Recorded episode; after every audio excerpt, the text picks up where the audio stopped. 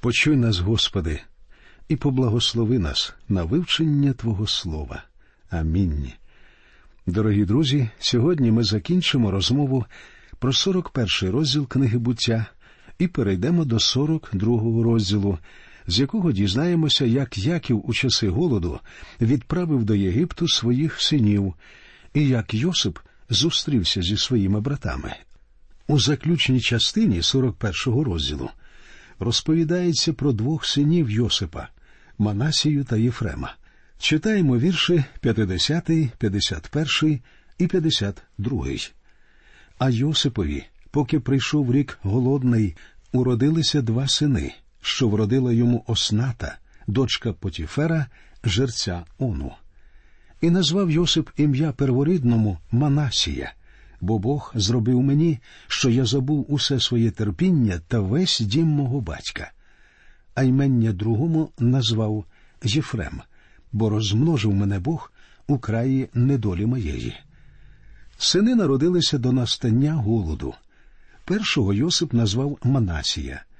Якщо перейти на сучасну мову, то можна сказати, що Йосип назвав цього сина Амнезія або втрата пам'яті, адже Бог допоміг Йосипу багато чого забути. Йосип настільки старанно працював, що навіть забув про дім свого батька. Спочатку він дуже нудьгував за домівкою, але тепер усе минулося. На початку 41-го розділу ми бачимо, як Йосип, виходячи з в'язниці, перевдягається і стрижеться, і лише потім відправляється до фараона. З цього моменту Йосип починає одягатися як єгиптянин. Він розмовляє як єгиптянин, він живе як єгиптянин. Він зізнається, Бог дозволив мені багато чого забути, і називає свого першого сина Манасія. Другого сина він називає Єфрем. Це ім'я означає родючий. А далі у 53-му вірші написано І скінчилися сім літ достатку, що були в єгипетському краю. Закінчився час багатих урожаїв, і настає голод. Йосипу вже 37 років. Згадайте про це, коли ми будемо вивчати наступний розділ. А тепер давайте прочитаємо вірші 54 і 55. І зачали наступати сім літ голодні, як сказав був Йосип. І був голод по всіх краях, а в усім єгипетськім краї був хліб. Але виголоднів увесь єгипетський край, і народ став кричати до фараона про хліб, і сказав фараон усьому Єгиптові Ідіть до Йосипа. Що він вам скаже, те робіть. Тут я прошу вас звернути увагу на той факт, що в Йосипа залишався хліб. Це ще одна паралель з Ісусом Христом, який сказав Я хліб життя. Читаємо 56 та 57 вірші. І був той голод на всій поверхні землі, і відчинив Йосип усе, що було в них, і продавав поживу Єгиптові, а голод зміцнявся у єгипетському краї і прибували зо всієї землі до Йосипа купити поживи, бо голод зміцнявся по всій землі. Зауважте, що голод охопив всю землю, а не лише Єгипет. На цьому 41-й розділ закінчується, і ми переходимо до 42-го розділу, в якому починає відкриватися невідомий досі зміст драматичних подій у житті Йосипа. Перед нами ясно у всіх деталях постає задум Бога, який використав Йосипа, щоб зберегти його народ під час голоду і щоб привести Якова і його синів до Єгипту. Коли Йосип нудився у в'язниці, то побачити і зрозуміти все це він не міг, але він вірив Богові. Завдяки своїй вірі він завжди був сповнений ентузіазму і оптимізму. Чесно кажучи, я б хотів, щоб моя віра так само зміцнилася, і щоб, незважаючи на все, що відбувається навколо мене, незважаючи на важкі обставини мого життя, я залишався б таким оптимістом, як Йосип. Мені іноді вистачає якоїсь дрібниці, щоб мій оптимізм раптом кудись зник. І я впевнений, так відбувається з багатьма людьми сьогодні. Під час всесвітнього голоду Йосип виявляється господарем величезних запасів продовольства. Люди з усієї землі йдуть до Єгипту за хлібом. І вгадайте, хто ж виявиться в числі цих людей? Неважко здогадатися, що голод змушує Якова послати до Єгипту десять своїх синів. Чому не всіх, а тільки десять? Чому Яків не послав Веніамина? Він просто боявся його втратити. Смерті Веніамина Яків не пережив би. При зустрічі Йосип впізнає своїх братів, однак вони не впізнають Йосипа. На це є кілька причин. Насамперед, вони були впевнені, що Йосип загинув, і зовсім не очікували його побачити. Йосип, навпаки, очікував зустрічі з ними. Крім того, ми повинні пам'ятати, що пройшло багато років. Коли брати продали Йосипа в рабство, йому було 17 літ, зараз йому 37 плюс ще рік, протягом якого лютує голод. Таким чином, вони не бачили його вже 21 рік. Йому вже майже 40. Він одягнений як єгиптянин, він говорить і поводиться як єгиптянин. Ми, однак, забігаємо вперед. Давайте спочатку прочитаємо, як Яків посилає своїх синів до Єгипту за хлібом. Почнемо з першого вірша. А Яків побачив, що в Єгипті є хліб, і сказав Яків до синів своїх Пощо ви споглядаєте один на одного? Брати, напевно, ходили, як у воду опущені, не знаючи, що робити і куди звернутися. Читаємо далі вірш другий. І сказав він Ось чув я, що в Єгипті є хліб. Зійдіть туди і купіть нам хліба і звідти, і будемо жити, і не помремо. Ось вона щира віра. Дуже багато людей говорять, що віра незбагненна. Вони не знають, як їм вірити. Один мій співрозмовник, що не хотів вірити в Бога, запитував мене А як мені вірити? Подивіться, як вірить Яків. Він почув, що в Єгипті є хліб, і він повірив тому, що цей хліб врятує його сім'ю. Яків діяв згідно своєї віри. Зійдіть туди і купіть нам хліба і звідти, і будемо жити, і не помремо, сказав він. Друзі, це і є віра, що спасає. Деякі запитують, як я можу повірити в Ісуса. Важко уявити, що Яків стоїть перед своїми десятьма синами і розгублено запитує Я чув у Єгипті є хліб, але як же мені в це повірити? Навпаки, Яків розуміє, що віра проявляється в діях. У Біблії в 31-му вірші 16-го розділу книги дії святих апостолів говориться Віруй в Господа Ісуса, і будеш спасенний ти сам та твій дім. Ви про щось дізнаєтеся і вірите цьому. Саме таким чином Яків діяв. Він дізнався, що в Єгипті є хліб, і врятував свою сім'ю від голодної смерті. Так само ви і я можемо отримати життя вічне через віру в спасіння, що приніс Ісус Христос. Читаємо тепер третій і четвертий вірші. І зійшли десятеро Йосипових братів купити збіжжя з Єгипту. А Вініамина, Йосипового брата, Яків не послав із братами його, бо сказав, щоб не спіткало його яке нещастя. А що як з іншими десятьма синами трапиться лихо? По-перше, вони старші. А по-друге, якщо ви вже хочете знати правду, то Якова це засмутило б набагато менше, ніж втрата Веніамина. Веніамин і Йосип були синами Рахілі, а Рахіль Йосип дуже любив. І ось він відсилає десять синів, залишаючи в себе лише одного Веніамина. Читаємо п'ятий вірш. І прибули Ізраїлеві сини купити хліба разом з іншими, що приходили, бо був голод у краї Ханаганським. Настає досить драматичний момент зустріч братів з Йосипом. Читаємо шостий вірш. А Йосип, він володар над тим краєм, він продавав хліб усьому народові тієї землі.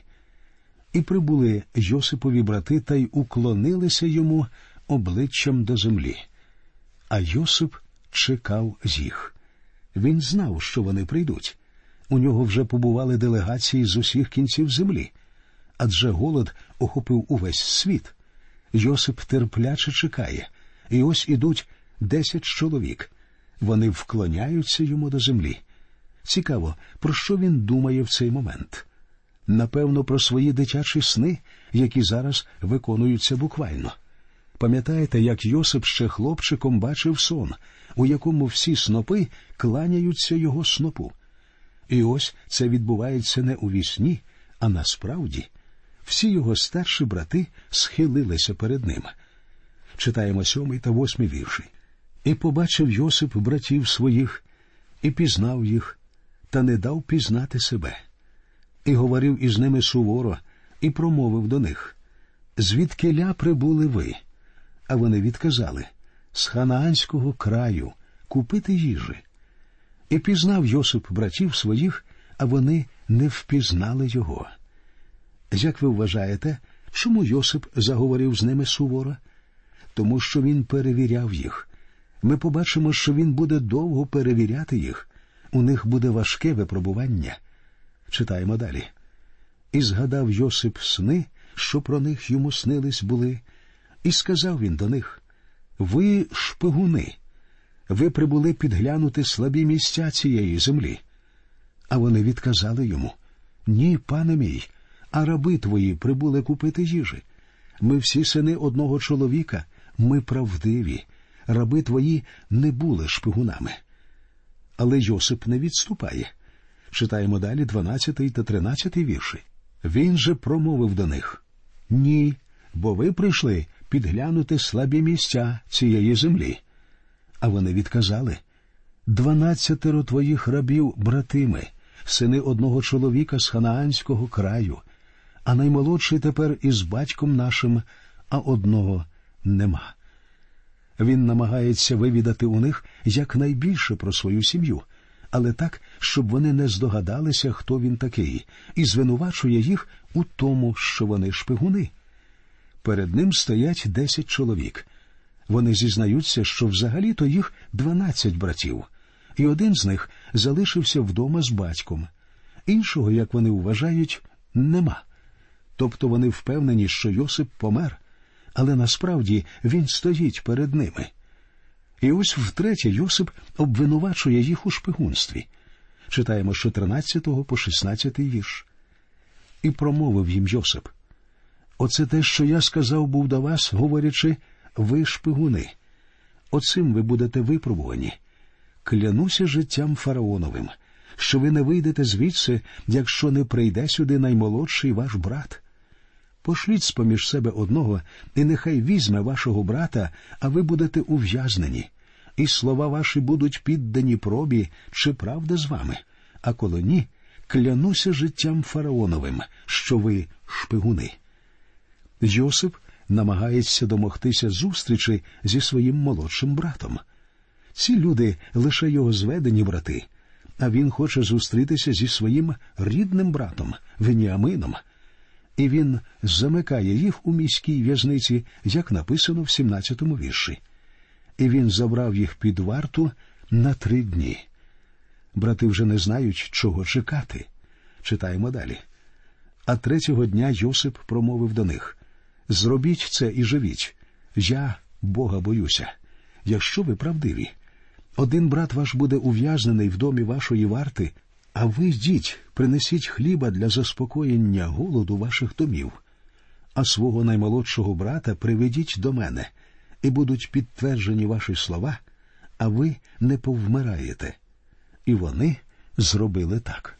Останні слова Йосипа могли дати братам ключ для розуміння того, хто ж ця людина, адже він говорить Я Бога боюся.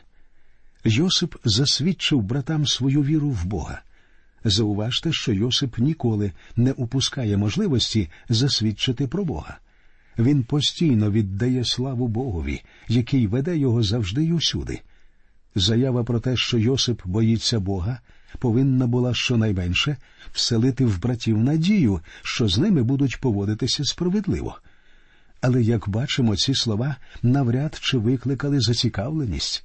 Скоріше навпаки, до Йосипа стали ставитися з підозрою. Брати вже дорослі чоловіки, деяким з них уже за п'ятдесят. Вони мають справу з людиною, що боїться Бога, але вони налякані, бо не знають, що він збирається робити. А Йосип начебто випробовує їх, хоче перевірити, чи вони не шпигуни. Однак все це він робить лише для того, щоб побачити свого молодшого брата. Читаємо 21 вірш. І говорили вони один одному. Справді, винні ми за нашого брата, бо ми бачили недолю душі його, коли він благав нас, а ми не послухали. Тому то прийшло це нещастя на нас. Все, що відбувається, вкрай цікаво. Брати розмовляють на івриті, і Йосип їх добре розуміє. Сам він розмовляв з ними через перекладача, тому що він прикидався єгиптянином. І ось він чує, як вони по суті визнають свою провину. Вірш з 22 по 24. І відповів їм Рувим, говорячи чи не говорив я вам, кажучи, не грішіть проти хлопця, та ви не послухали, а оце і кров його жадається. А вони не знали, що Йосип їх розуміє, бо був поміж ними перекладач. А він відвернувся від них та й заплакав. І вернувся до них і говорив із ними, і взяв від них Симеона та й зв'язав його на їхніх очах. На думку братів, усе, що з ними відбувається, це Боже покарання за те, що вони вчинили з Йосипом. Зараз вони по-справжньому покаялися. Йосип чує і розуміє все до останнього слова, його дуже тягне до них. Йому хочеться підійти, обійняти кожного і сказати брати. Але він не сміє цього робити, тому що в такому випадку він ніколи не побачить Веніамина. Йосип улаштовує справжнє випробування. Вони повинні залишити одного з братів, і залишається Симеон. Йосип розчулився, його переповнюють почуття, і він заплакав. Він відійшов у бік, умився, а потім повернувся, удавши, що нічого не сталося. Що стосується Симеона, то я не знаю, чому залишився саме він. Думаю, поки Йосипа не було в кімнаті, брати просто вибрали Симеона, і Йосип прийняв їхній вибір. Читаємо 25-й вірш. А Йосип наказав, щоб наповнили їхні мішки збіжжям, а срібло їхнє вернули кожному до його мішка і дали їм поживи на дорогу, і їм зроблено так. Йосип не міг взяти з них грошей. Він не лише повертає гроші за хліб, але й дає провізію на зворотну дорогу дев'ять братів повертаються додому. Читаємо з 26 по 28 вірш. І понесли вони хліб свій на ослах своїх, і пішли звідти. І відкрив один мішка свого, щоб у слові своєму дати паші на ничлігу, та й побачив срібло своє, а воно ось в отворі мішка його. І сказав він братам своїм Повернене срібло моє, і ось воно в мішку моїм і завмерло їм серце, і вони затремтіли, говорячи один до одного, що це Бог нам зробив. Брати розуміють, що це суд Божий над ними. Звичайно, дуже приємно, коли вам повертають гроші. Хіба не хотілося б вам піти в магазин за покупками, наповнити продуктами сумку, а потім вдома відкрити її і виявити, що вам повернули гроші, які ви заплатили? Погодьтеся, що за звичайних обставин такий поворот подій тільки радує. Але для цих людей усе було інакше.